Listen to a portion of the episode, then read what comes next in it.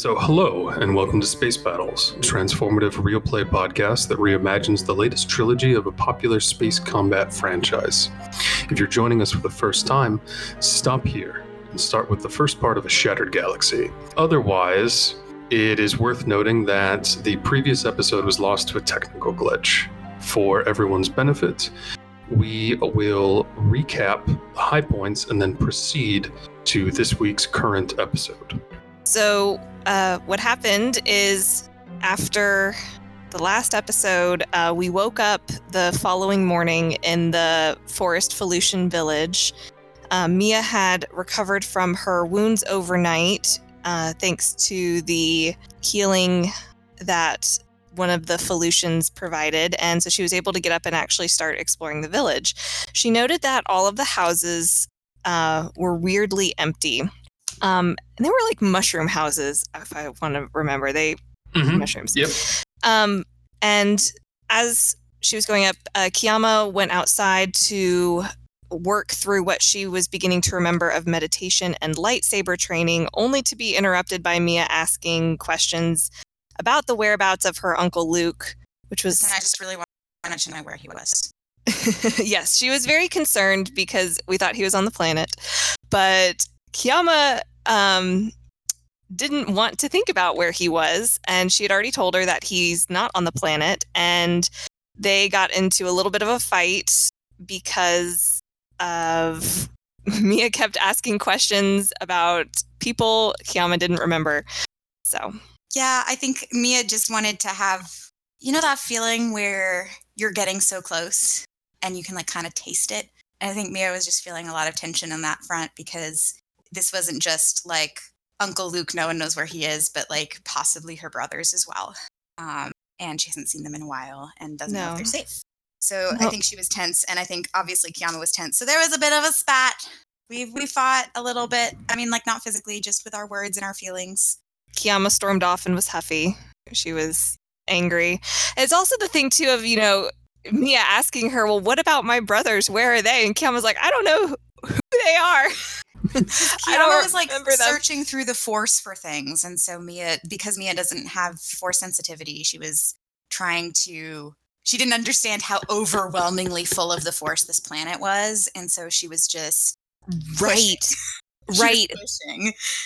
right. I forgot about that. There was that um that morning. Ki- Kiyama realized that it something was kind of keeping her from using the force properly or making it more difficult to sense things because it was so overwhelming. So And there's like a high background radiation. Yeah, it's like trying to watch one of those, you, you know, the old old TVs with a bunch of static and you can't quite see the picture.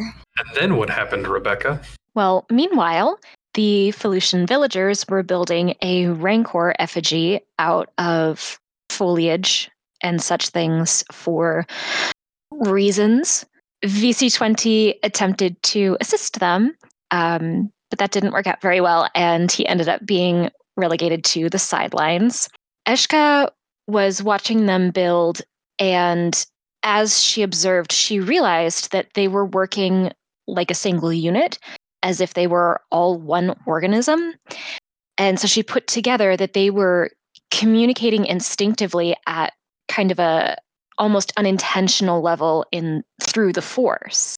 So once Eshka told the rest of the party about this, Kiyama tried to communicate with Mirip through the force, since that seemed to be how the Felucians talked to each other. Um, and despite you know the difficulty she was having using the force because of that static white noise we talked about, Mirip still tried to help her, and she was shown some visions directly mind to mind about the people that the party is seeking. Yeah, and it, I think the only other thing that I was thinking of is part of VC20's difficulty was the communication, since the villagers weren't Oh yes, to each other. Um, they were just communicating at that sort of low force telepathy. Um, being, you know, not Felucian and also not organic, he was unable to really participate, um, which makes which made the normally, uh, you know, very communicative and empathetic senator sort of stuck out.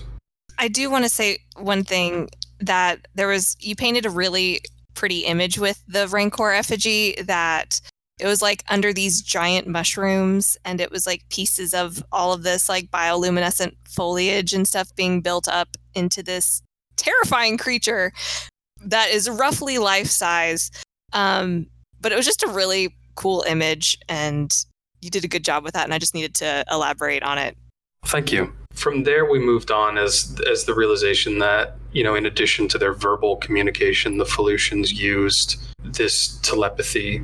Uh, VC20 spoke to them about it, trying to elaborate on their on on their previous communications uh, and and on the visions that Kiyama had received.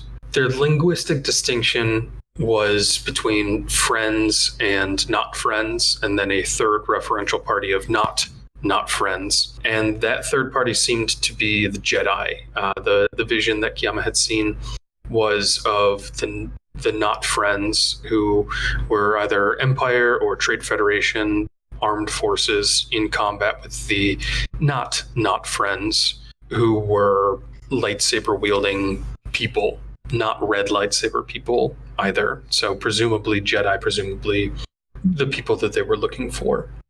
Uh, Kiyama didn't recognize the people in the vision, however, and Mia didn't know of anyone with a yellow lightsaber since both her brothers had blue. Uncle Luke famously had a green one. Uh, the placement of the vision was in the same direction as the force feeling that Kiyama had been experiencing since they got to Felucia. So they were operating under the assumption that this is the way to go. In return for saving Mia's life, Mirip um, called in a debt that we get rid of the not friends that have been plaguing the planet. Before we left, he gave us some antidote that in the event that we got too close to the spiders again, so that like no one ended up super paralyzed the way Mira did and knocked out.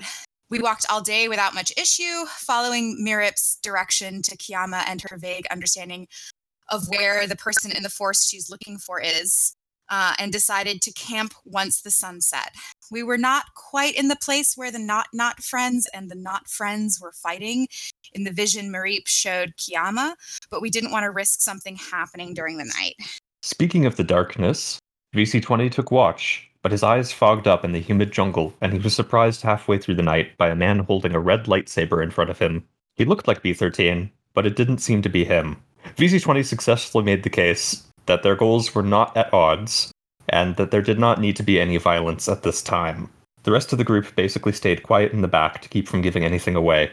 Not B13 told us to stay away from the south and west before disappearing, trying to make us think he went to the west, but actually going south. The next morning, we went northwest. Yeah, it was really impressive. And we all just, again, stayed quiet, hopefully not to make give away that there's like a bunch of people who might be combatants or something to draw it out. But VC20 did an incredible job. Yeah, it's just a droid here napping in the jungle. Why wouldn't it be? Um, we got caught in a net trap, just like Mia's dad and uncle, a good old fashioned net trap. Um, when we were trying to get out, we heard fighting in the distance, and which turned out to be Trade Federation and true Empire people, including people with red lightsabers and someone who had a true Empire's officer's helmet, like Mia's not boyfriend Sen, um, fighting who fighting a group of people who appeared to be the Jedi. And so your travels were very uneventful the next day until until a net trap. We're dangling in the middle of the air, completely constrained by rope. It was a very classic moment. I'm very sad that it, the fullness of that moment was lost to the internet or the data recording. Like tears in the rain. so Kiyama couldn't reach her lightsaber because of the net trap, uh, but Mia could reach it, so she got it and cut a hole in the net. Uh, in the process, almost slicing Kiyama in the face, but only almost. and when Mia cut the hole in the net, Kiyama and VC20 fell out and landed on their backs on the ground like fools and alerted the battling parties to our party's presence. Uh, Mia and Eshka were still up in the net and took some significant damage from blaster fire. Uh, Mia actually passed out due to a critical injury to her leg, um, but Eshka was able to revive her with a stim pack, and both of them managed to get down to the ground. At which point, uh, Mia hid under a root of the tree that the net had been suspended in. Hid under there so she was safe because she, even though she was revived by the stim pack, she was not in fighting shape. Uh, and she curled up under there and cried a lot because she is Bebe. And a lot was happening, and she just got really hurt, and it was very understandable, and we all felt for her. It was a gruesome injury by the book. The blaster bolt passed clear through her leg. So I think any of us would crawl under a tree root and curl up and cry in Yeah. that situation. The Jedi managed to drive away the rest of the combatants.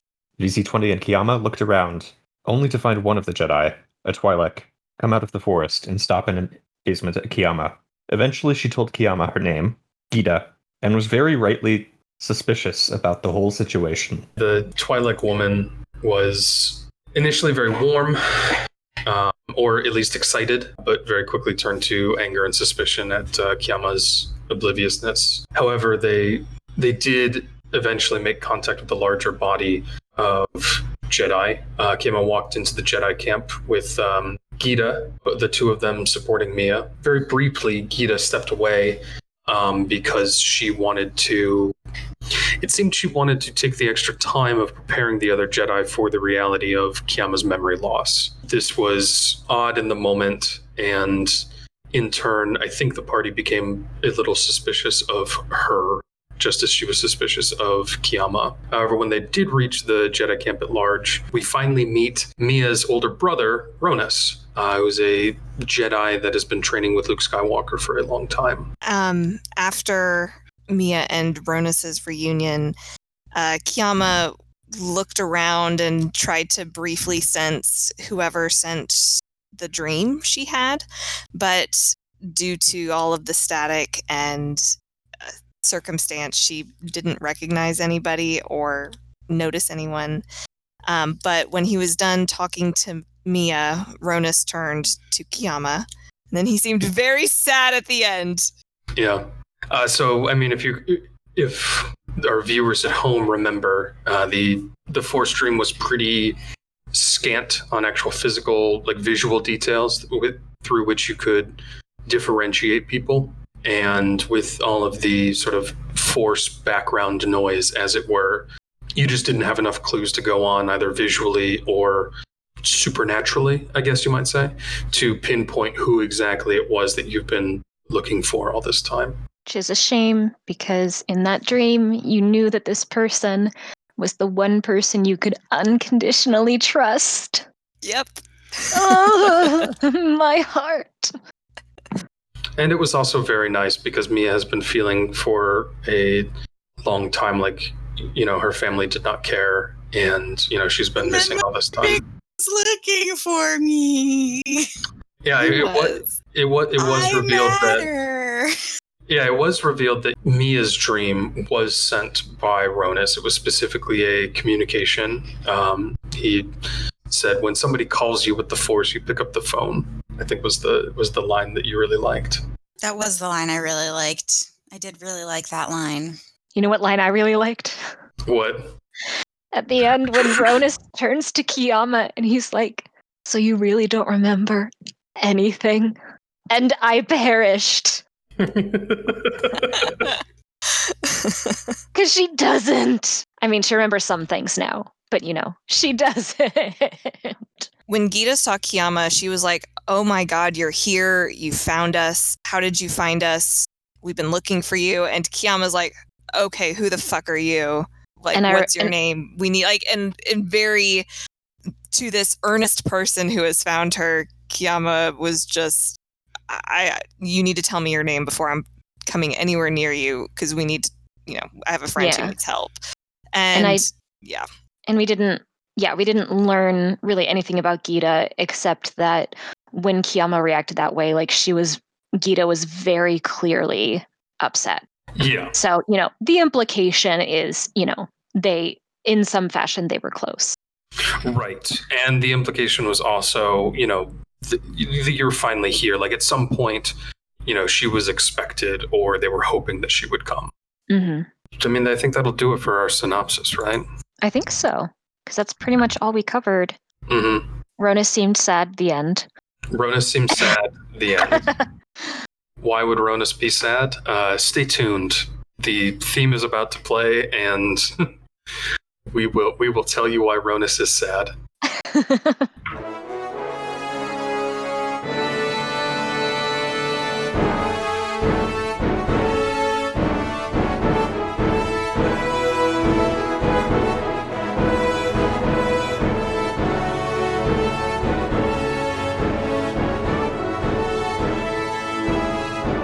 The events that we have described or enacted have brought you guys here. Um, so currently, uh, Ronus and Gita are supporting the third Jedi, who's, you know, via the nameplate, you can see that his name is Bon. And Kiyama and VC20 are mostly carrying Lumia, who is uh, struggling along with one leg. Uh, up ahead of you, uh, in the rain that has begun to fall during the walk from where you met the Jedi and where you are now, you can see that there is a large stone structure looming in this uh, clearing in the jungle. Details are sketchy because of the rain and fog, but you can see that uh, you can see that moss and lichen cling to the outside like native native moss and lichen cling to the outside like natural curtains, and that there are cracks and holes in the walls. Uh, you guys are headed up these steps uh, in the hillside upon which this temple or castle or whatever the stone structure is is perched. Oh, so just so I know, and this is something we can figure out as we're moving forward. Mhm. In the real episode that we played, we had Mhm. already like Ronus had already come up and talked to Mia and the group. Are we still Yeah. playing with that continuity? Yeah. Um, Okay. So the, all the continuity is going to be identical. okay, cool. um, so to be clear, you guys just sort of met them at a random point in the woods where they were fighting with uh, people who were serving the true empire. From that point, from that meeting point, they have taken you to where their actual base of operations is. That is what is looming up ahead of Gotcha. you in the rain and fog. Um, so you guys walked to the point where Mirip uh, kind of transmitted to you Kiyama, but that was just a place like where he had seen them before. Okay, cool. Um, yeah, no, I just because I remember Gita went ahead, and I just wasn't sure. I had forgotten where we were, so this makes sense. Perfect. I guess we follow them up the stairs. Okay. Like, Well, then uh, follow them on inside. Uh, you guys can all uh, see that there is an entrance up ahead. It's oh, at, wow. at this point, uh, Gita looks uh, looks over at Ronus uh, and she says something quickly. He responds as you guys are headed up the stairs, and Ronus and Bon uh, actually head inside first. And she turns to the four of you, and she says, "What is? Uh, what does she say? I'm sorry, I'm still trying to rev up a little bit." She turns to the four of you, and she says, "We have extra quarters. We can put you up briefly." She's still sort of pronouncedly not looking at Kiyama, and she says, "You, I think," and he looks back at Ronus. I think you're welcome to stay. I, it sounds like whatever you're looking for is probably here. So she she's still very uncomfortable, kind of at a loss, and without even really finishing her sentence, she turns around and kind of makes a over the shoulder gesture without looking back to beckon you onward, and she starts walking inside. I feel so bad for them. yeah, they've had a rough time. That's rough, Ugh. buddy. Yeah. Um, we'll follow in. Um, and is she like keeping pace with us, or is she like keeping She's- a distance? She is walking ahead. Um, she's not really checking to see where you guys are, so you're welcome to um, Okay. stay as close or fall behind as you'd like. Um, I am, for DM logistical purposes, I am uh, not moving her till everybody's caught up to her. So Okay. I'll just catch Lumia up token wise because it doesn't make sense for her to be walking by herself. She literally can't was right gonna now. say. No, we're ca- I'm carrying her, so I'm practically carrying her. Uh, Ronus and the Duros, uh, that is the alien species that uh, the other Jedi is. Uh, he was the one with the purple lightsaber. Um, from a distance, uh, he just looked like a darker skinned human or humanoid, but up close, you can see that um, he's actually quite different. Uh, he's not just bald. Um, Duros don't grow hair at all, they're reptilian. And though his eyes are mostly closed, you can see uh, that there's like a slit of red in there. Not the reddish irises that Kiyama has, but like a full red uh, sclera, almost the like the solid color of like a big cat or a bird would have. They are headed left inside. Uh, Gita leads you inward and is following along a similar trajectory. You can see inside that there are long stone benches. I heard welcome back, Craig. I heard the the sound of someone leaving and I was like, oh I bet that was Craig. yep, me too. That rascally son of a bitch. And I see there's so we're passing more Jedi as we come in. Mhm. Yeah, so on your left, as you pass through those differently colored stone benches that you can see, uh, is a human woman. Um, she has very fair skin and uh, reddish, like coppery hair. Uh, she's she is short. Uh, is the mm, probably the most obvious uh, descriptor when you notice her. Pro- barely cracking like five feet. Uh, and she looks at the four of you, not suspiciously exactly, just appraisingly. Um, her eyes kind of linger on VC20 for a long moment uh, before she settles into staring at Kiyama, not too differently than most people are doing currently. Every eye is on me right now, isn't it? Yeah, okay. It is, it is still dark in this large chamber. Uh, the the visibility is limited, although it's no longer wet like it is outside. It's very poorly lit in here in general. Um okay. Yeah, there are other Jedi deeper into the chamber as you continue walking. Um, you see another human woman, like medium skinned, very dark hair. Uh, it's long, probably down to her waist and just sort of free flowing. She actually is not looking at the four of you. She is staring upwards at the ceiling. Looks as though she might be listening. Over here, uh, you can see another Jedi. He looks like a Kel Dor, maybe the one who was out there with you guys, if he had made it back before you. It's hard to tell what he is doing or looking at, but his face with his mask is definitely pointed in all of your directions. The chamber itself is deeply religious in its feeling. Uh, it has that particular hush that ceremonial buildings acquire after a long life of service. And there are caskets or engravings back here, huge ones, larger than life, mm, presumably, hopefully, with humanoid figures etched into the surface in robes and hoods. Up in front, there is what looks like an altar area, some kind of crumbled statue, not dissimilar to the carvings on the caskets in the back, is propped up behind a long, low surface, which is currently decorated with flowers, um, but also vegetables and the like. Uh, if I could get a perception check from everybody.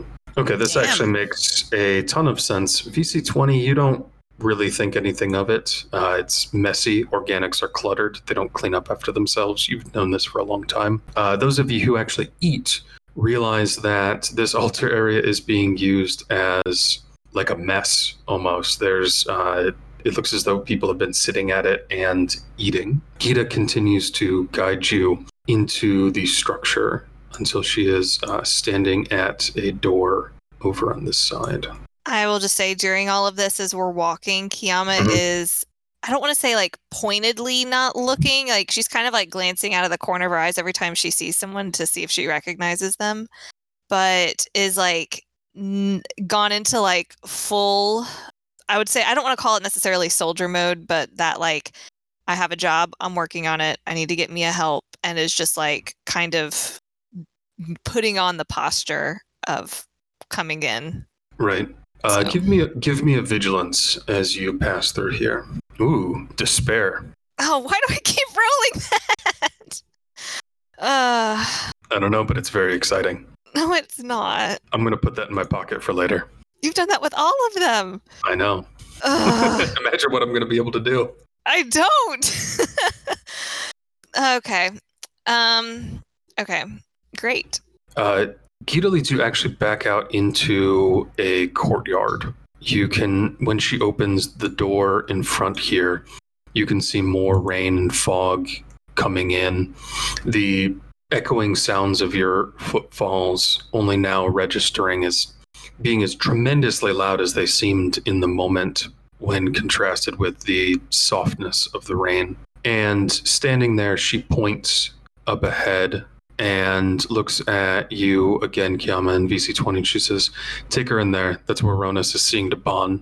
And she looks to you, Eshka, and she says, Follow me, little one. You can see that there are two more figures out here.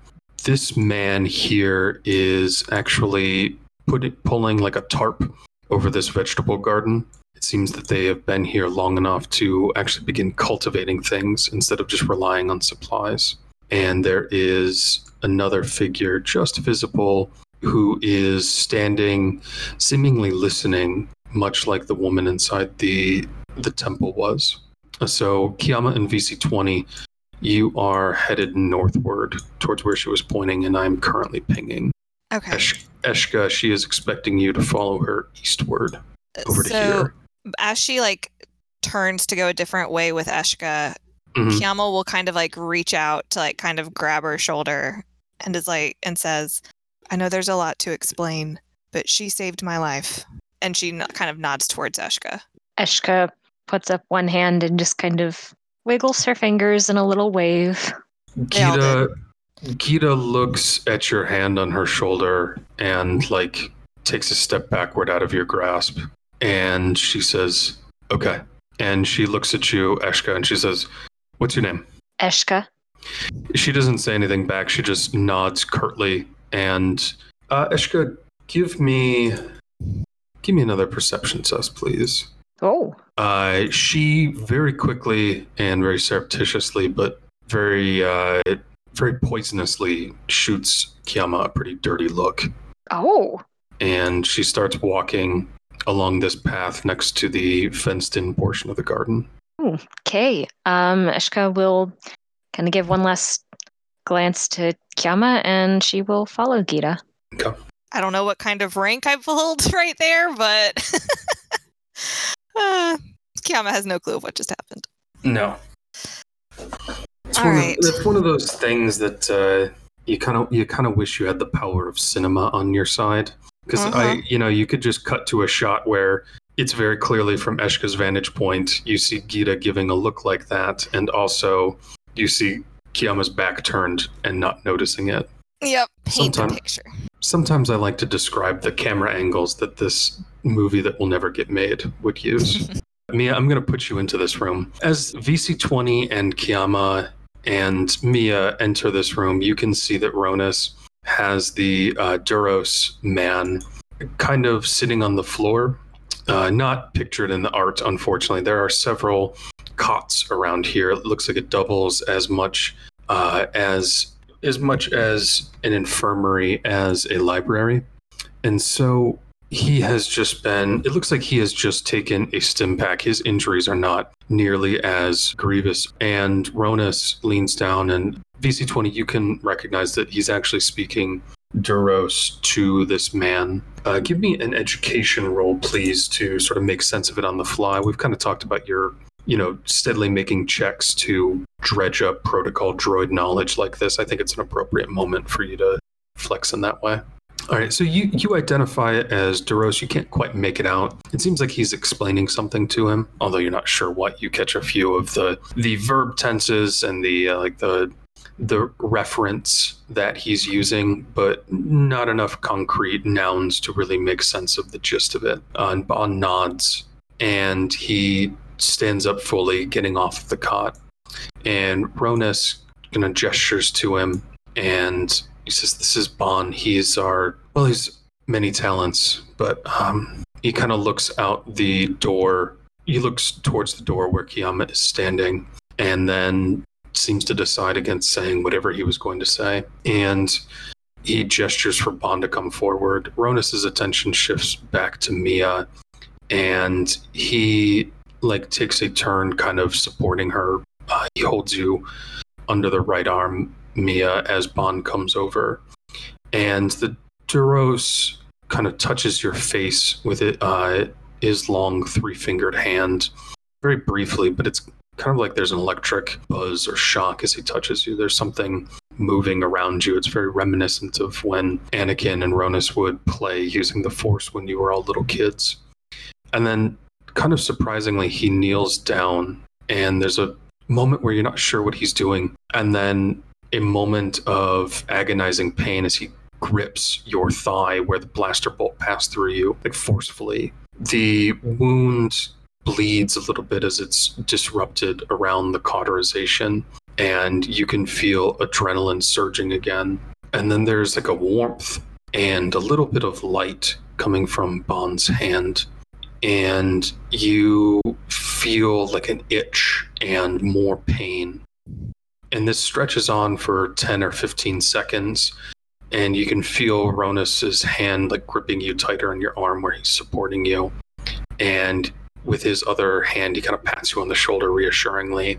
And then Bond stands, and you realize that you're you, you can like feel your leg properly again. It's not just an ocean of pain that lives be- below your hip anymore.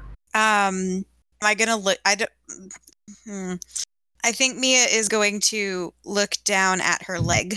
Uh, Um, it is smooth and whole, like it was brand new. Uh, there is not even like the pucker of scar tissue or anything. It's Oh, that's cool. dirty and uh, like smeared with your blood, but it is all fixed up. Um, Mia's gonna turn to uh, Bon and say, "Thank you so much." And she's gonna like try not to tear up, but she definitely does. And He Yep, nods sort of perfunctorily and looks at Ronus, and Ronus gives him like a warm smile. Bond looks back at you and he nods again, and then without another word and not a look in your direction, Kiyama, he just exits. You can see him crossing the courtyard in the rain. um, Mia's gonna turn then to Ronus and just go, "What happened? Where's Uncle Luke?" He bites his lip as he's trying to figure out what he wants to say, kind of looking between the three of you, and he says, "I mean, a lot's happened. what, uh, what, what part do you want to know?" Everything. I. He looks sort of nervously around. He says, "I. It'll take a while. Have you eaten?" I'm gonna make the dramatic decision at that moment that Mia's stomach is just gonna grumble and answer the question for her. Even though we ate breakfast like not that long ago, I don't know how long, you know, maybe a few hours ago when we woke up and started walking. She's had a very stressful She's had day. a very stressful day, and also she's still 19, so like her metabolism. Oh yeah. She's always hungry, you know. Mia, Mia's. I mean, she she's like the lady version of that classic '80s comedy character who's usually a dude who's just always hungry. I'm sort of Uh, imagining her like the characters in uh, Dragon Ball Z, where like they get put in front of like the biggest mountain of food you've ever seen in your life, and they just like don't stop eating and eat as fast as they can. They Maybe use so she- much energy, they just gotta Yeah, exactly. plow it all to down to refuel. refuel. Maybe, maybe she's maybe she's Lady Shaggy. Yes. I'm just gonna eat an entire sandwich in one bite. Uh, having having your stomach answer for you, uh, he gives you a big grin and like turns you on your axis, like by the shoulders, just kind of turning you around. And he, he says, "Just go back into the big hall, and I'll bring some food in in a moment." Okay. Um, and I think Mia's gonna be a little bit t- when she, she puts her weight on her leg. Mhm. Um, and then when she sort of realizes that it is not pain in any way and doesn't even feel weaker than it was before, she's gonna like hurry to the the hall. Yeah, I mean, it's the best you've felt in a while. Yeah, Um, like if anything, it's feeling better than it did before. 'cause she probably had some like muscle knots and stuff that she wasn't taking care of in there, and like now they're all gone. Uh, so you you're gonna be able to remove that critical injury, and you're gonna recover six hit points. Oh, nice. Also, you I mean, I don't know how soon this occurs to you, and I don't know how much stock you put in it, being not a Jedi. But you've never heard of anyone using the Force like this before. Uh, Not Okay. Ronus, not Anakin, not Uncle Luke, even this Okay. this this blue lizard looking guy is doing completely unknown things. Okay. That's kind of scary. Uh, so Mia is heading out. Uh, Senator, you don't eat, and Kiyama, you don't have a cartoon stomach grumble going on every 15 minutes. Are you guys following her, or are you sticking in here to demand more answers, um, or are you doing something entirely different? There are tons of NPCs around that you guys can talk to, um, so you can feel free to interact with them as you see fit. Um, Kiyama's going to stay in the room to Okay. try and talk with Ronus. Uh, VC20? Same. Okay. While you're doing that, I'm going to cut back to Eshka and Gita. Eshka, Gita has led you over to looks kind of like a barracks room. In there, you can see that there are like seven beds, many of which are unused. It doesn't look like the Jedi are actually sleeping in here, although you don't know where they are sleeping. She says, You and your friends, and she kind of stumbles over the word, "You can stay in here as long as um, for as long as Ronus says is right, I guess. She's kind of nervously looking around. Eshka, you can give me another perception, please. Oh, glad I put a rank in that. hmm Uh, so one of the beds, uh, this bed here, as a matter of fact, is disturbed, and not in the sense that like somebody didn't make it after they got up in the morning. You notice that there is some shredding on the far side of the pillow, and a big rip down at the end of the blanket that has been sewn back together. Uh, so it's like repaired. Yeah, Okay, that makes me less nervous than I initially was when you pointed that out. Um, oh, okay. Uh, do you all not sleep in here? She looks sort of tiredly around and she says, No, we have rooms upstairs. This is um no nobody's staying in here at the moment. And I, I feel like there's definitely more to this than she's letting on. But uh, no, you know what? I was gonna say, you know, Eshka's not really the type to be like, you know, to, to like press her about not telling her everything. But also, like, it's like, I don't know, it's vaguely creepy, and whether it's meant to be or not, like, it's just it's vaguely creepy. So, I think Eshka is actually gonna like look at her a little more keenly and say, Is it like okay for us to sleep in here? Is it like safe? Something feels a little off. I'm not accusing you of anything. I just, something feels a little off. Uh Eshka, give me a charm roll, please. Okay. Uh, She she kind of looks at you. She says, "It's it's perfectly. Of course, you're allowed to be here. We just there used to be more of us. You guys get that, right? Do you think only the eight of us have been holding off the the forces that landed here for weeks? The those of us who are left just sleep upstairs. We can keep watching shifts more easily." oh. And Eshka uh, feels very embarrassed and bad about having put her foot that severely in her mouth. so she so she just very honestly says, "Oh, uh, I didn't actually think about it. I don't really know anything about Jedi, so I didn't know. I thank you for your hospitality." She she actually smiles at that. Um, she has a very winning smile, and kind of um, kind of patronizingly like touches you on the head, almost like kind of like pat, like pats you, and she says, "It's not a Jedi thing. Every every everybody dies in war. That's that's just everybody, Eshka. But I'm I'm getting morbid. Please please just pick a bed, and uh, well, we'll figure out what happens with you next." Okie dokie. and she's going to leave. Eshka will take this one. Okay.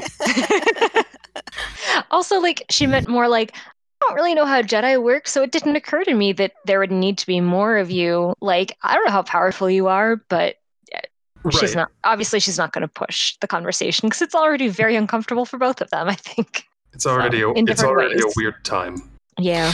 Uh, as she leaves, a the the man who was unconscious at the when when you guys were headed inside the uh, sort of blue green lizard looking fellow uh, that the others have learned his name Bon, but whose name you have not yet heard, uh, comes in silently behind you. Like you turn, he's just there.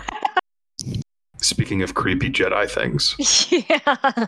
Uh, all of my fur stands up in surpri- it in surprise like when I car- notice him. like a cartoon, like a cartoon cat.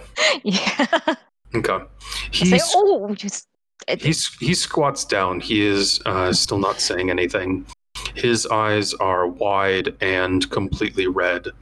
Uh, again, they're it's not just the red iris that Kiyama has. It's the whole eye is a solid sheet of red, and you can barely discern like black slits in there. Very much like a like a lizard, and he stoops down on your level. Those huge red eyes, just sort of boring into your eyes and he doesn't say anything. Eshka will just stare back. Okay. She knows how to play chicken. uh, give me a cool roll, please. Okay. All right, dead even. You do know how to play chicken, but this guy is fucking weird. And you blink first. Not metaphorically, like you literally blink first. yeah.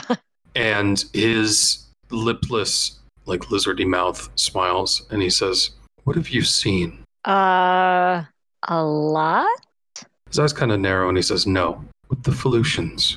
Like, what have I observed about their way of life? He sighs and he stands more fully from his kneeling position and he doesn't say anything. He just walks over to this bed and gets into it. Okay. I got a bad feeling about this. uh, Eshka just kind of stares at him for a minute and then she's like, okay, this is weird. And she's just gonna go, like, take a walk. Okay. Uh, as you as creeping her you, out. as you exit, you can hear him snoring. what is it? What is, who is this guy? What is his deal? Why did he not just answer my question? I'm gonna cut back to VC20 and Kiyama, who Cryptic are Jedi bullshit. yeah. I love Bon. Um, I will clarify that as a player, I love him too. so far. it's okay. I mean, it's cryptic Jedi bullshit. That's But that's Eshka's just perfectly like, the, the, the fuck are you about, son? What the fuck is your deal, dude? Uh, VC20 and Kiyama, you are standing in the room with Ronus. What uh, what's the play? Um, I guess I'd first like to hear his take on the current situation or the current conflict they're having.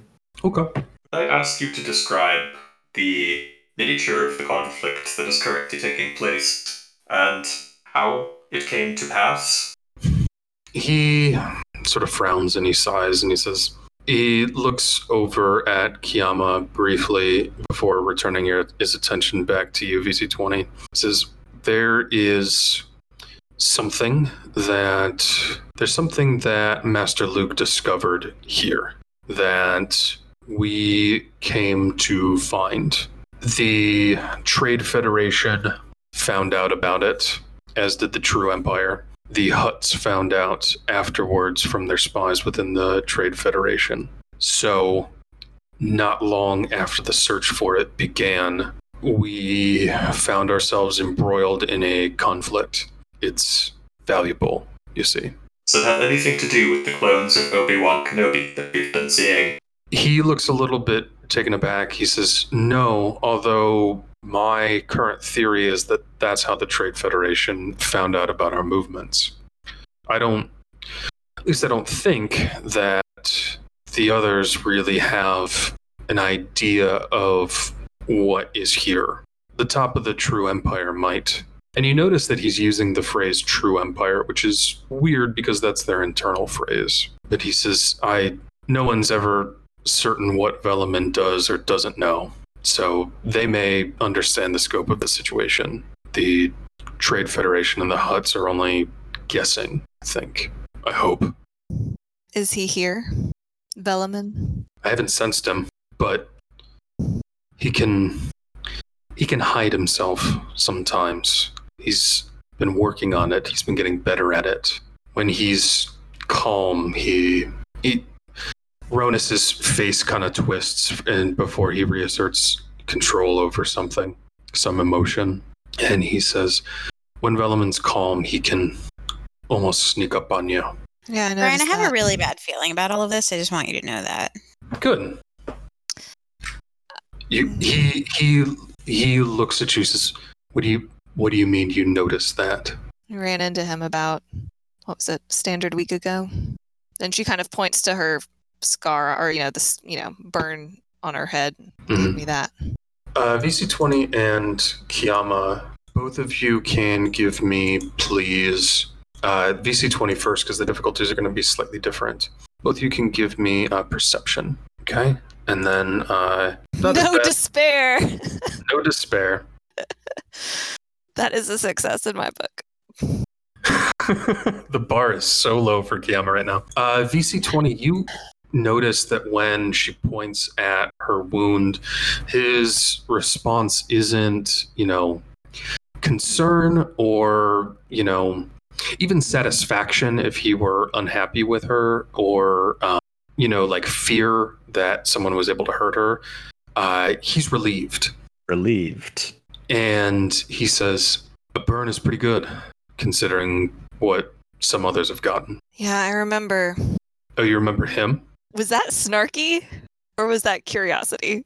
Um, I emulated the tone that he gave.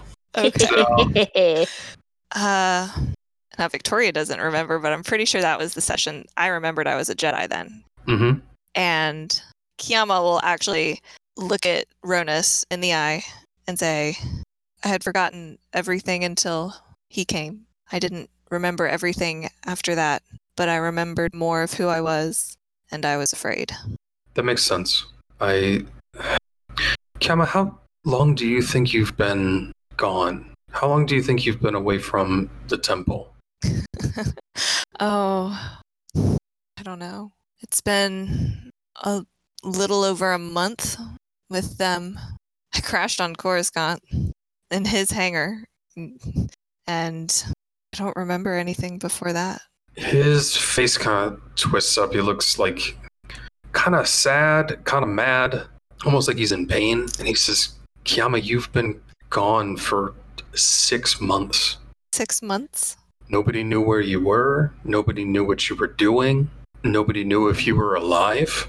I he stops himself and he takes a big breath and you can you can see him visibly kind of like reining himself in. And he says, um, this is getting personal. Senator, do you have any other questions? I do, but they can wait. You're right. I need to feed my sister. Let's go. Let's go. And that And Kiyama's actually going to grab him as he leaves okay. and stop Uh, him. he, he doesn't throw you off the way that uh, Gita did, but um, he just looks at you. VC20. Can we have a moment? Understood. and once he's gone, hmm she'll turn back to Ronus. I'm actually gonna cut over to VC20 because Yes. I'm gonna I'm just gonna crank up that tension. Uh, v- VC20, you are waterproof. Um, I can't imagine that your rose gold finish isn't lacquered, uh, Mhm. but you are out in the rain, so you are producing a wonderful uh, repeated dinging sound as raindrops hit your middle middle body. What uh, what are you doing now that you have gone out into the courtyard? So I do have questions I want to ask Ronus, but I think that he's too um, emotional to really be in a position to answer them. Mm-hmm. So what I am doing for the moment is just basically getting out of there, getting just far enough away that I can't hear them, Okay. and like maybe uh, casually watching over the garden, Okay. Uh, you- smoking the uh, droid equivalent of a cigarette, maybe. Uh, yeah, you find um, burnable circuits in your pocket of your very cool leather jacket as uh, as you light one up, the Quarren who is standing here was st- who was uh, previously staring up at the sky uh, is going to turn around and look at you, VC20, and uh, she takes a step over to the like the fence around the garden. Uh, doesn't get right up next to you, and she waves. If the burnable circuit is a real thing, um, then I'll extinguish it in my just by like squeezing it in my hand, Very cool. um, and then return the wave. She calls out uh, in surprisingly articulate uh, basic. Quarrens are they are kind of reminiscent of illithids or mind flayers. They are humanoid-sized individuals with like webbed hands and feet and tentacles on their face, uh, and like a broad head. Uh, it's kind of flared like a squid. This one uh, is like a deep salmony color, actually not too different th- uh, from your own shade VC20, but obviously in flesh rather than metal. As best you can tell from your knowledge of uh, interacting with Quarrens before and their physiology, it looks like this is a Quarren female. Uh, she calls out, as I said, in surprisingly articulate galactic basic, given given her tentacles over her mouth. She says, "Metallic man, what are you doing here?" What am I doing here? That's Um, a real existential question. yeah. Um, what are we doing here? Um, Following Kiyama's gut. Yeah, I'm imagining much. like a Brian David Gilbert video interlude with that question. um, like, what am I doing here? What what are we doing here? What are we doing here? to be clear, these these are me, the player. Um, VC20 is not nearly this indecisive, um, or existential. Um, uh, that I don't think VC20 struggles with existentialism at all. That's one of the Uh, been, one been one of the really interesting things about VC20 is he's a very in the moment kind of guy. He's, he's he's very put together. He's the he's the real hero that we need. Um, I will at this point just say that I'm accompanying several of my friends and coworkers. This time she uh, does step a little closer and she extends like a webbed hand, almost as if to shake. Um, is shaking the right thing to do? Uh, you can give me an education roll. See if you can uh, piece together the protocol that she's going for. Uh, you don't think Quarren shook hands. Uh, the cor- the correct maneuver is to hug her Oh no. with two Um. fa- with two failures. Well, I, if that's the polite thing to do, I I guess I got to do it. Okay. Um, so she extends a hand. Uh, VC20, you inst- you instead uh, draw close and embrace this this squid woman closely. One might even argue sensually. And sort of muffled from over your shoulder, you can hear her kind of soft voice. She says, "Metallic man, we're we're very you're, you're too close. You are squeezing too tight." I will let go very quickly. Okay. My apologies. you, you let go, uh, releasing her from this very awkward hug, and uh, she grabs your hand instead. There is uh, the the two of you are sort of like holding hands in the rain now, and she closes her eyes and she says, "You have an interesting soul, metallic man. I can feel it." Thank you. Uh, she lets go of your hand and says, "You're a good friend, metal man, but your friends need your help, not your following." VC20 will um, visibly process this. Okay, so like ones and zeros go across VC20's eyes, and she gives you like a little bow and uh, is going to head back into her cabbage patch. Not a metaphor. They're growing cabbage here.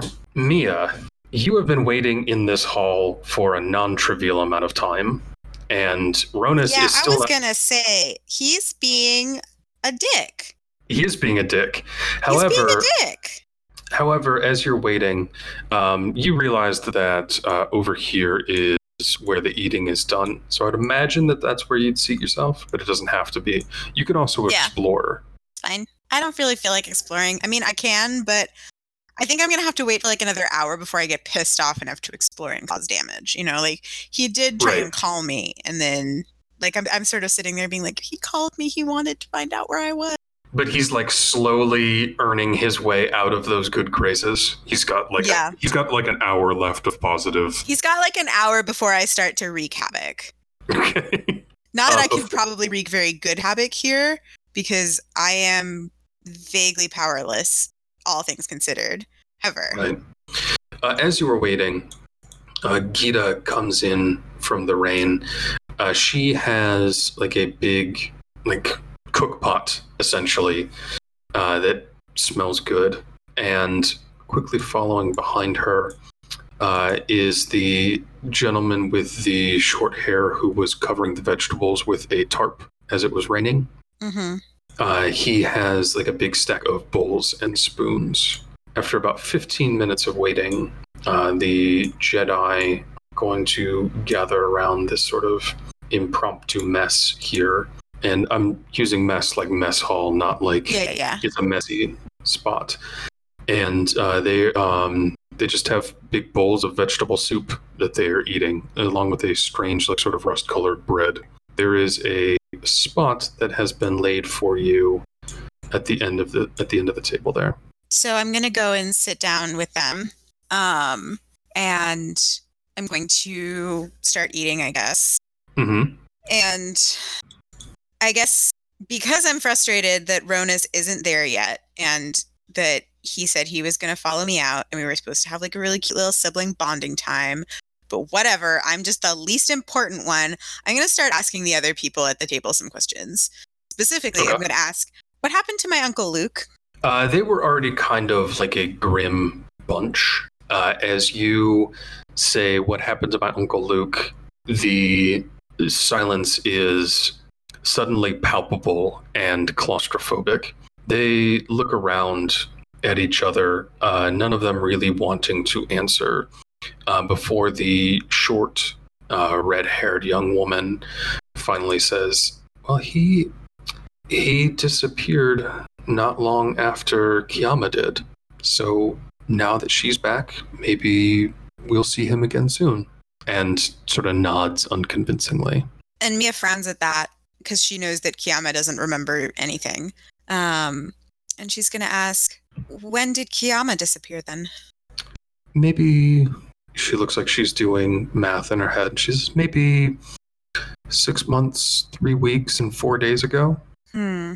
and the the uh, the darker skinned guy uh, with the with the short hair like snorts in laughter and then coughs like almost spitting up his soup and the uh, Kel Dor next to him like pounds him on the back a couple times.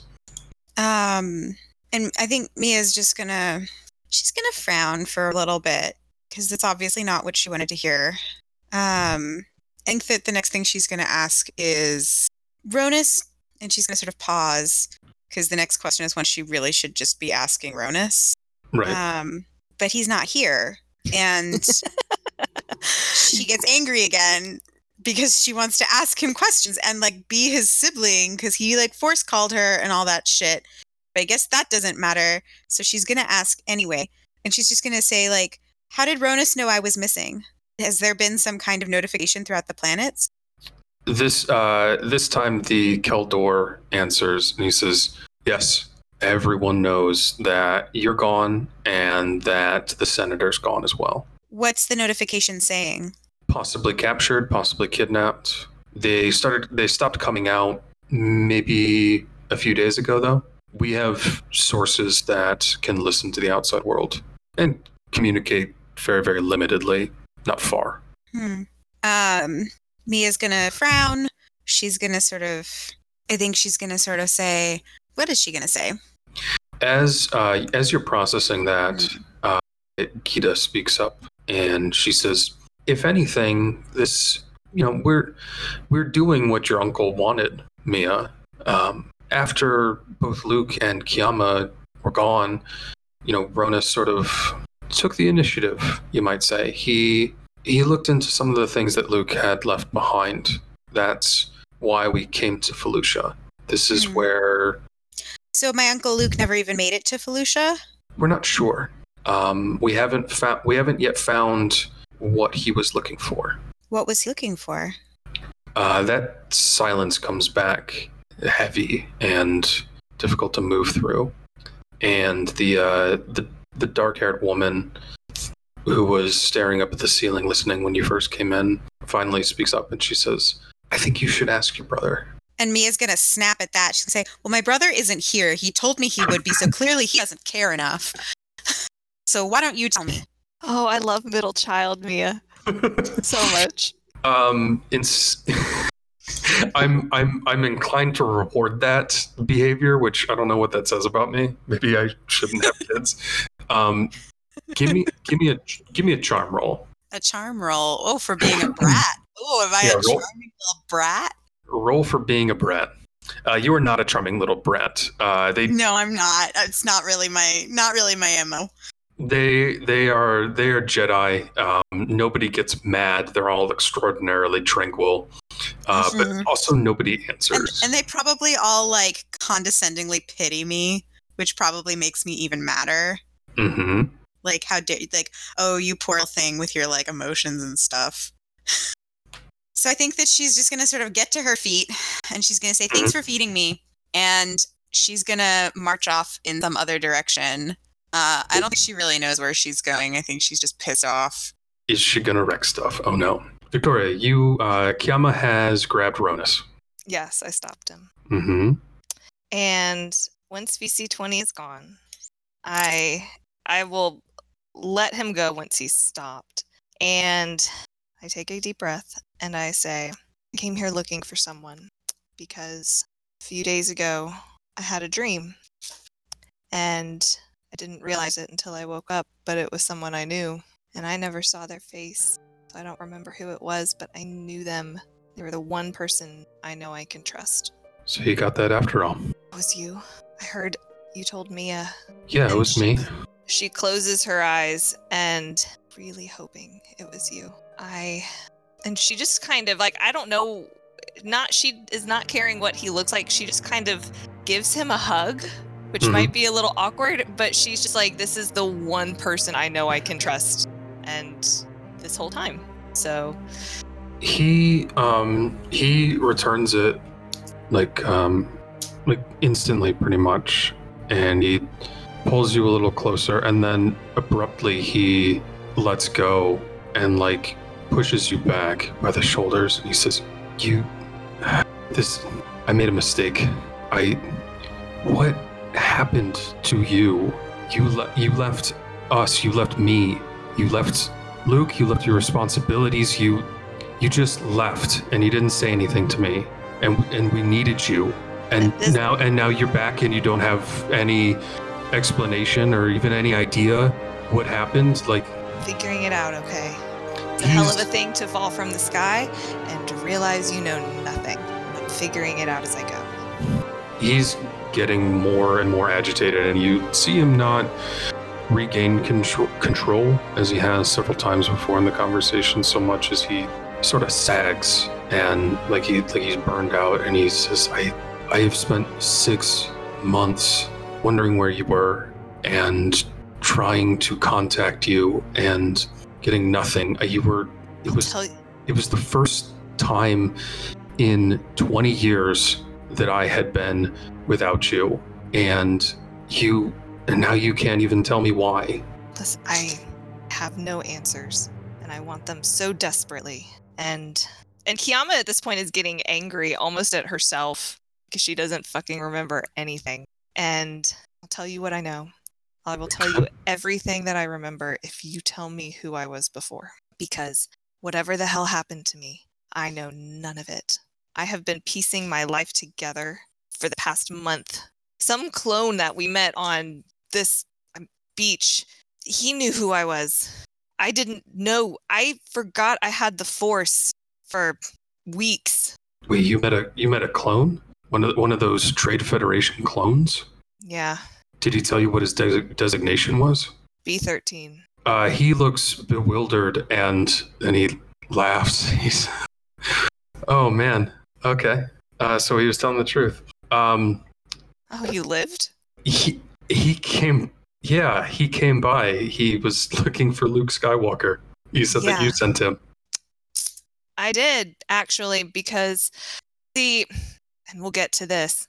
We need to talk about Luke. um hold that thought i have a man locked up in my basement who apparently shouldn't be Yeah, he's actually pretty handy with a lightsaber. He can.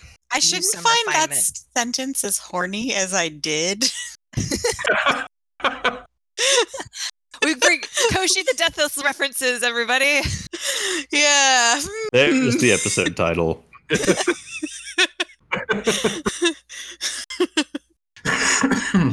I was on mute, but I laughed very loudly. I was thinking about not interrupting and not being a disruptive gremlin, and then I was like, this is one where you have to. Carry on. I have a man locked up in my basement who shouldn't be.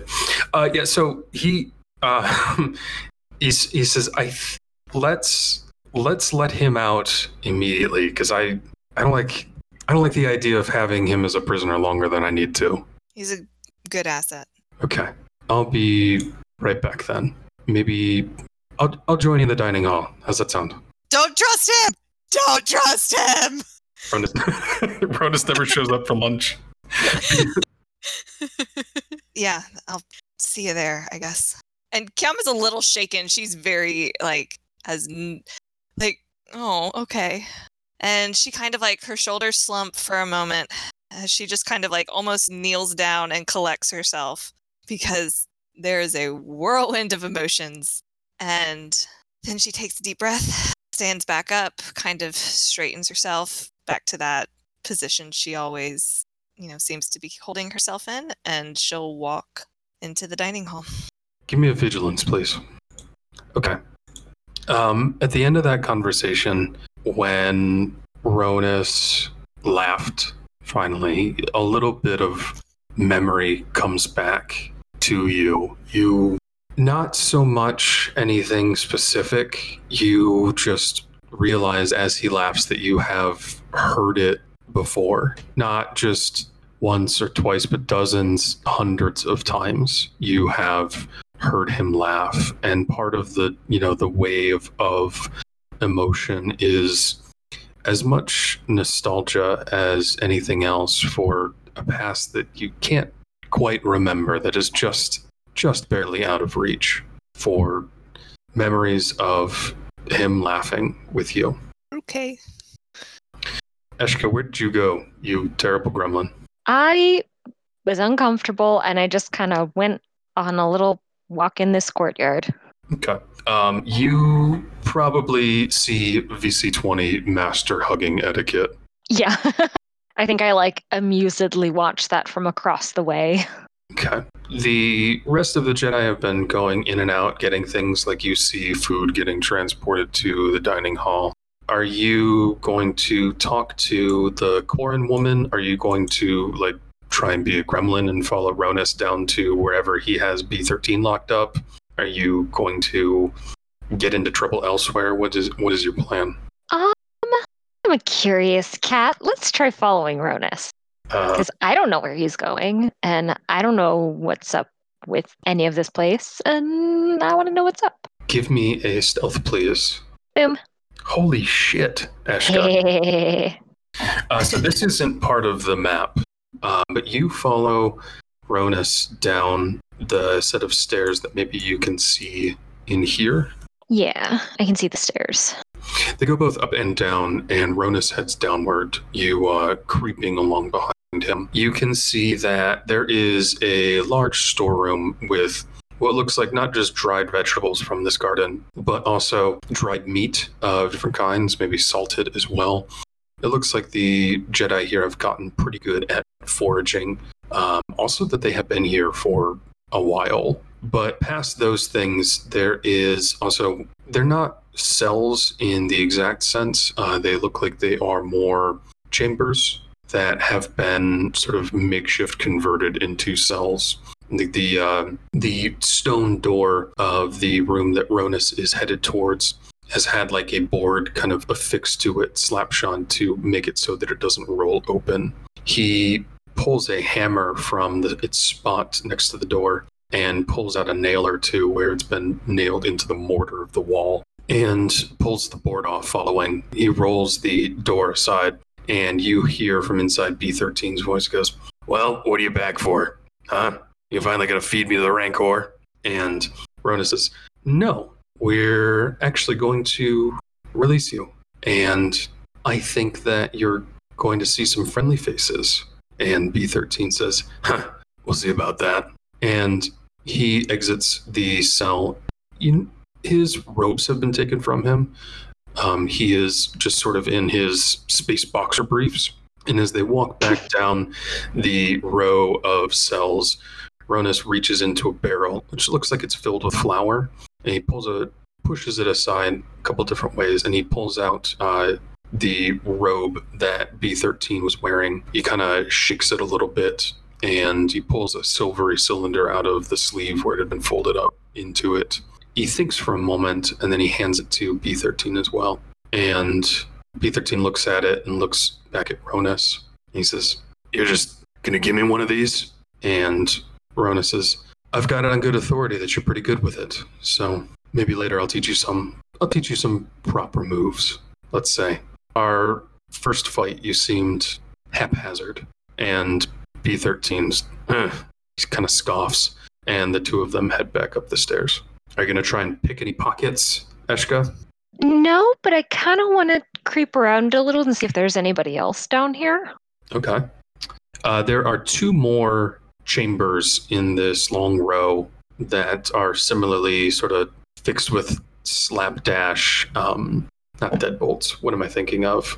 Uh, sort sort of haphazardly locked in the in the same way that B13 cell was. The rooms, um, as I mentioned, like they're not meant to be jail cells, so they don't have any. There's no like grating or anything to look through them or like pass food through them. You would have to open them proper if you if you want to try and get a look at who's on the other side. I listen at the door. Can I hear anything? Give me a perception. Hot diggity damn. Hey. Uh, with two successes, you can hear pacing.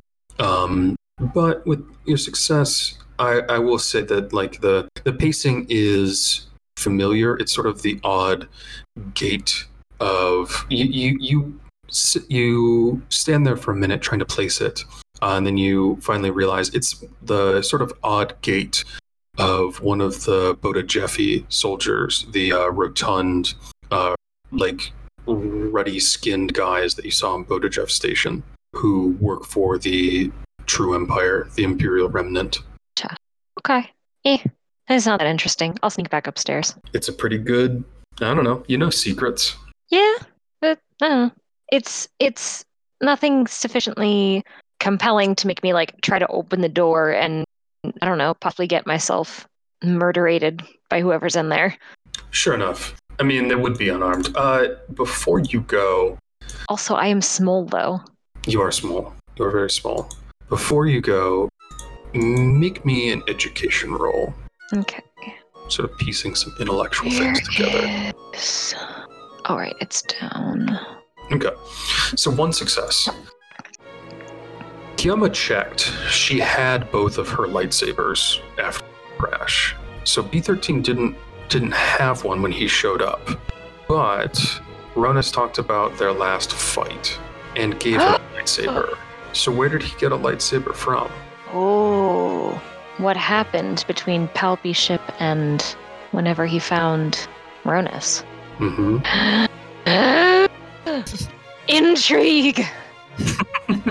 In case anyone has forgotten, Eshka's biggest flaw is that she's cu- a curious little shit and she has a very difficult time resisting her curiosity.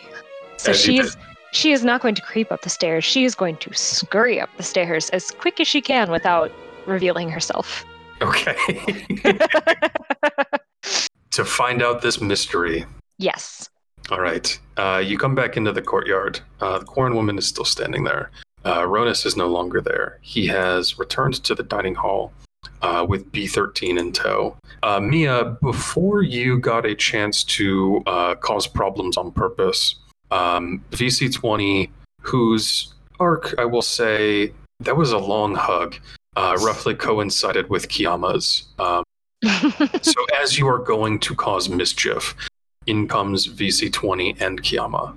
Kiyama goes up to get some food and just is not make doesn't necessarily make eye contact with any of the other Jedi. Like she's aware they're all staring at her, and so as she's getting her food, she's like, "Just go ahead, get all your stares out, ask your questions," and then sits down to eat. Just as like, "What are you gonna do about it?" and then she eats. They kind of look around nervously. Um, finally, the uh, woman next to you says, "So you don't remember any of us?" No, I know I should. Keeps eating. And uh, the the human man with the short hair uh, down at the end of the table says, "And you don't remember anything that happened before." He he looks over at Gita, and she says, "A month." He says, "Yeah, you, you don't remember anything, but um, before a month ago." I mean, some things are coming back, but I mean, hard memories like what did I eat? What what happened? Details. I crash landed on a planet. Anything before that is coming back slowly. They'll nod, um, kind of realizing that there's not a whole bunch more to be said, or kind of seems like they're waiting for something. Uh, VC20, are you going to pr- uh, pursue your quixotic quest of understanding and try to eat food? Um, I'm not going to try to eat any, but I will make sure that there is an empty plate in front of me. Okay. Good. This is your uh, once per session reminder that I love VC20. So much. A galactic treasure. Uh, Ronus it enters a few minutes later. Uh, Eshka, are you just I also- lurking over so there? I just want to. I just want to point out that Mia actually, even though people came in, I think Mia was too pissed off to like go and see what people were doing. So she's actually still off in another room, being a huffy person who feels ignored by her family. Gotcha. I think she's like going and staring disconsolately out the like f- the like front alcove of the the jungle. It's always raining exactly when Mia needs it to be. exactly. It's very aesthetic. Uh, Eshka, are you just like hiding there?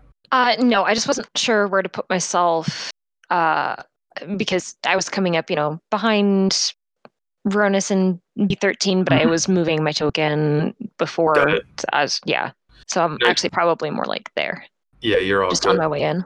because you skirt you were scurrying uh, ronus approaches and there is like a clamor of objection when people see v, uh, b13 he just kind of quashes it uh, becomes pretty apparent pretty quickly that they are looking to him for leadership and guidance. I'm not gonna like rp out this scene between seven npcs because that just sort of sucks. Um, but within a few minutes he just sort of calmly explains that instead of that that B13 has been vouched for, and instead of imprisoning him or suppressing his pr- suppressing his gift, uh, they're going to train him, and that just kind of settles the matter. And then he says, "Where is where's Mia? Where's my sister? I don't know, Ronus. Where's your sister? Are you shouting that from the foyer?" No, I think I'm muttering it. Because I don't know if she can actually hear him. It's pretty far off. I don't know how I like- it all is. I like that she can hear him. I think sound carries pretty well. Okay. Uh, nobody knows where she is, and uh, Gita eventually points.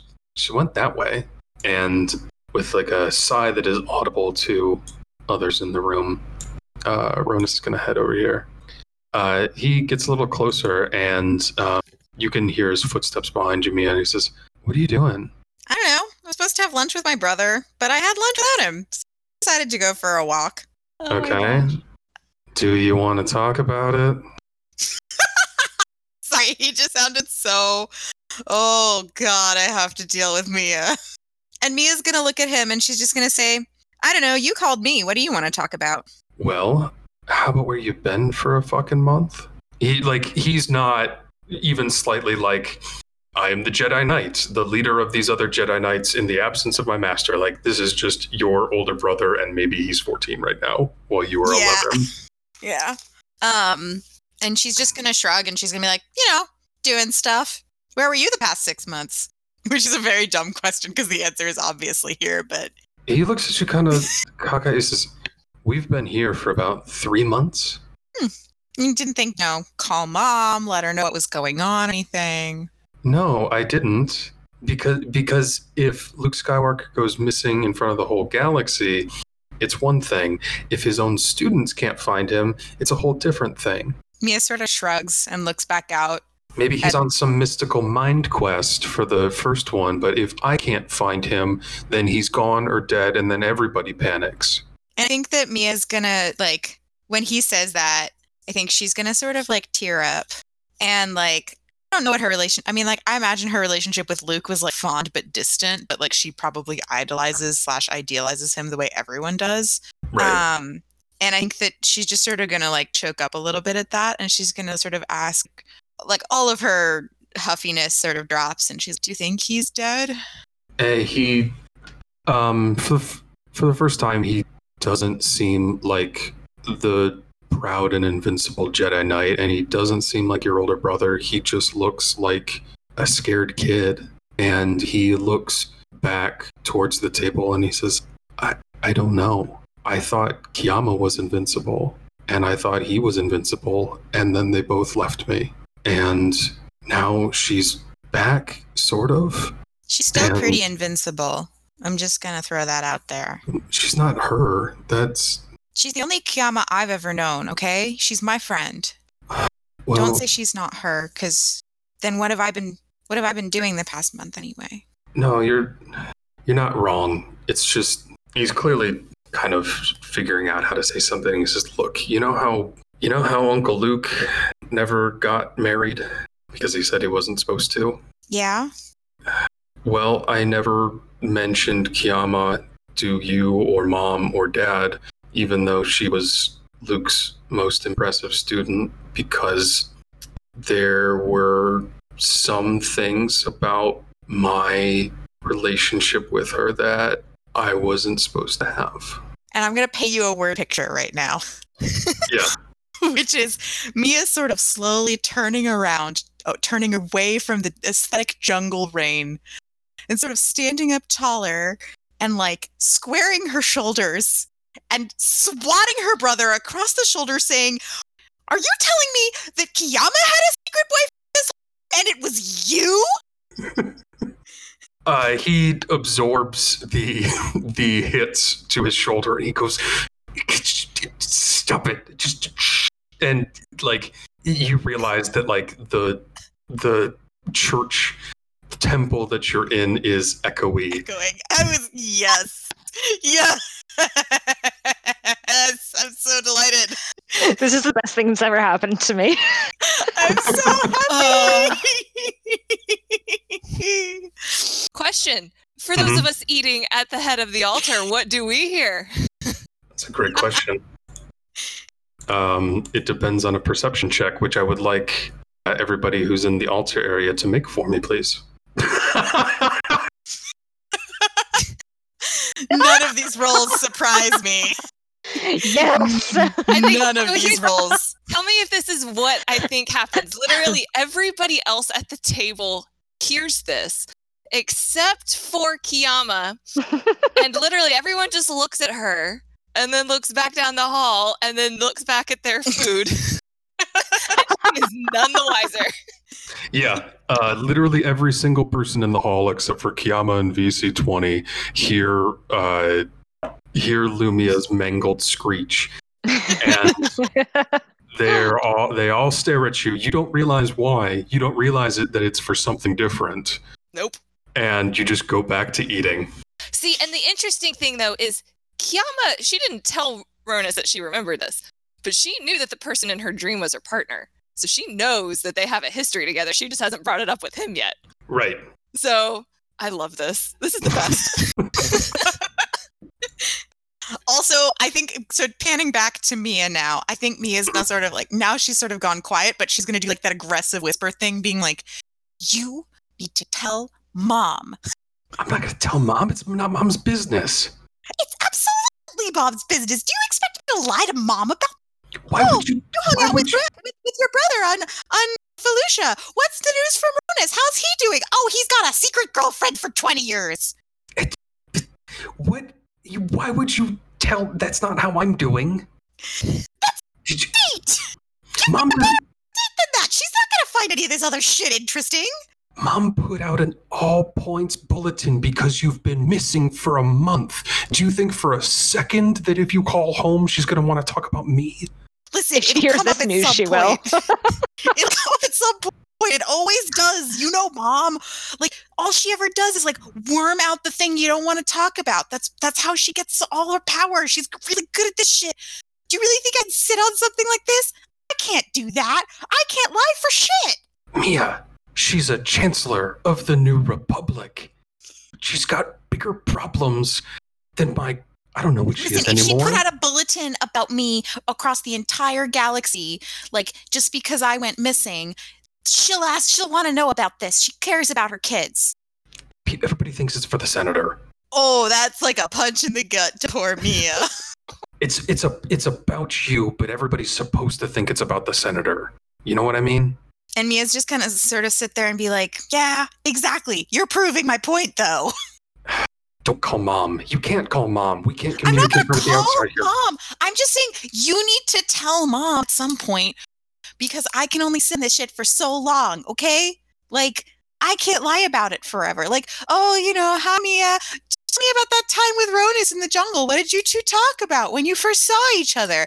Oh, Ronus' secret girlfriend, who's also my friend who crash landed her pod, her space on Coruscant.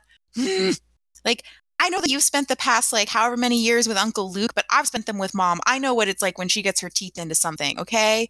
I'm gonna kill you. No, you're not. if you were Oh. going to kill me, you wouldn't have had your friend heal my leg because then I couldn't run as far. Oh my god. You better start running right now. And I think Mia is going to start running. I think she's going to run back towards the table now. This is Oh truly my the God. best thing ever I have ever encountered in my life. This is I'm I'm living for this. Eshka, as you has return always been missing like wholesome, normal sibling dynamics, not the sibling dynamics where you smooch your sister. Yeah, I, ho- I hope it's come across to everyone that I'm an older brother. Just as it has probably come across to everyone that I'm a younger sister. Uh, Eshka, you come back. You come back into the room as Mia is running pell mell across the interior sanctuary of this temple for some reason. Um, also, everyone is still like stealing glances at Kiyama. So VC20 is sitting there blissfully, maybe the most zen in a room full of space monks, staring staring at his empty plate and bowl. And B13 is chilling with us. yeah, Yes. Also, B13 is there, but you knew that. yeah, I know, I knew that. So I think Lumia doesn't know it though, and when she reaches the table, she probably stops dead and stares at him like, "Where did this Yeah. guy come from?" Uh, it's it's another Obi Wan clone. So Eshka, you know, she heard Mia's little screech and she's like, well, th- that's interesting information, but she is also a single minded little creature. Mm. And so she comes over and she like squeezes into a seat next to B13 and, oh, hey, little mechanic. oh, oh, hey, it is B13. I thought that was you.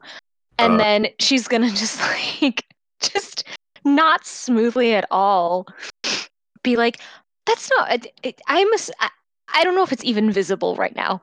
Um, but she's just going to say, that's not one of Kiyama's lightsabers, is it? Where'd you get that one?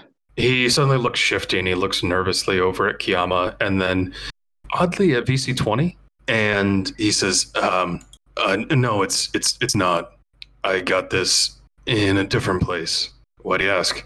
Oh, I was just curious. I mean, after the ship crashed and you just kind of ran off, we didn't really know what happened to you, and you know, it was a little concerning because we were like, you know, you know, starting to be buds. Uh, but yeah, I we're just, still I, buds. We're we're definitely you and you and me, Eka, Eshka, Such good buds. We're good Um, buds. Shelby, like, I mean, I, I was just curious because I mean, I, I know Kiyama let you borrow one of hers, but it doesn't look like that's the one she let you borrow, and I just, I didn't. I don't know that much. Everyone I don't. I don't know that much about. Everyone at the temple is everyone at the table is staring at you right now, Eshka. oh, y- Oh, yeah, I know. Yama is just like, Eshka, Eshka. Uh, Eshka, make me a charm roll, please. so just to uh re- oh jesus so just to reveal a little bit of what she's trying to do here is she's like okay in her head she's like okay if he got this by some kind of shady means and he has become someone we can't trust it's better for me to call this out in a room full of people who also have laser swords rather than trying to than us like you know finding this out when we're like off by ourselves with him and he murders us all. This is her thinking. I'm not saying that she's making a good choice but this is her line of thinking. And uh, based on the way I rolled, she is not selling it in any convincing way. I love her so much. So you kind of like poke and prod, and finally he like chucks his spoon down onto his plate and he goes, I killed a dude, okay? And the, the room is dead silent. He goes, I found another clone just like me, and I ambushed him, and I choked to death a guy who looks just like me, and now I know what I'll look like when I die. Oh, Brian, oh, poor buddy. why'd you have Uh, to come for me like that? The room is dead silent at this admission, and he like stands up and kind of shoves you aside, Eshka, and he uh, stalks away towards the same foyer where Ronus is presumably also sulking, which is probably just like the tantrum hole now. Um, so You've, you've ruined lunch, is what I- that two failure charm roll amounts to, Eshka. yes. The vibe is all off now. Uh, Eshka's fur is doing something that, if anyone else in here knew how to read Bothan fur uh, nonverbal cues, would realize she is she she feels very badly about uh, upsetting him like that. Uh, but because she's Eshka, all she she says is she just kind of like looks down the table, and she's like, I mean, I figured he killed somebody to get it, but I was afraid he had killed one of you guys, and I was hoping to expose him. Anyway, um, this is delicious. Thank you for sharing. There's another moment of prolonged silence, and then the um the dark-haired woman who was looking up and listening kind of looks over at you, Eshka, and um, says, "Thank you." And uh, they are going to slowly uh, drift off and do uh, some Jedi things. Eshka will mutter down into her bowl, and this is why I like machines better. And uh, I think that that is where we will wrap up for tonight. As always, we've been glad to have you. If you've enjoyed it, tell some friends. We're on Twitter at Space Battles Pod, and you can always find us on Spotify, Apple Podcast, and most platforms where podcasts are found. Good night. Night. Night. Good night. Why did my voice jump five octaves when I said good night? Because Good night. things like that. Good Pleasantry night. voice. it's like customer service voice, but less. Yeah. Good night. Uh, yeah. Mhm. A little, a little more Brady Bunch. yeah. Good night, John Boy.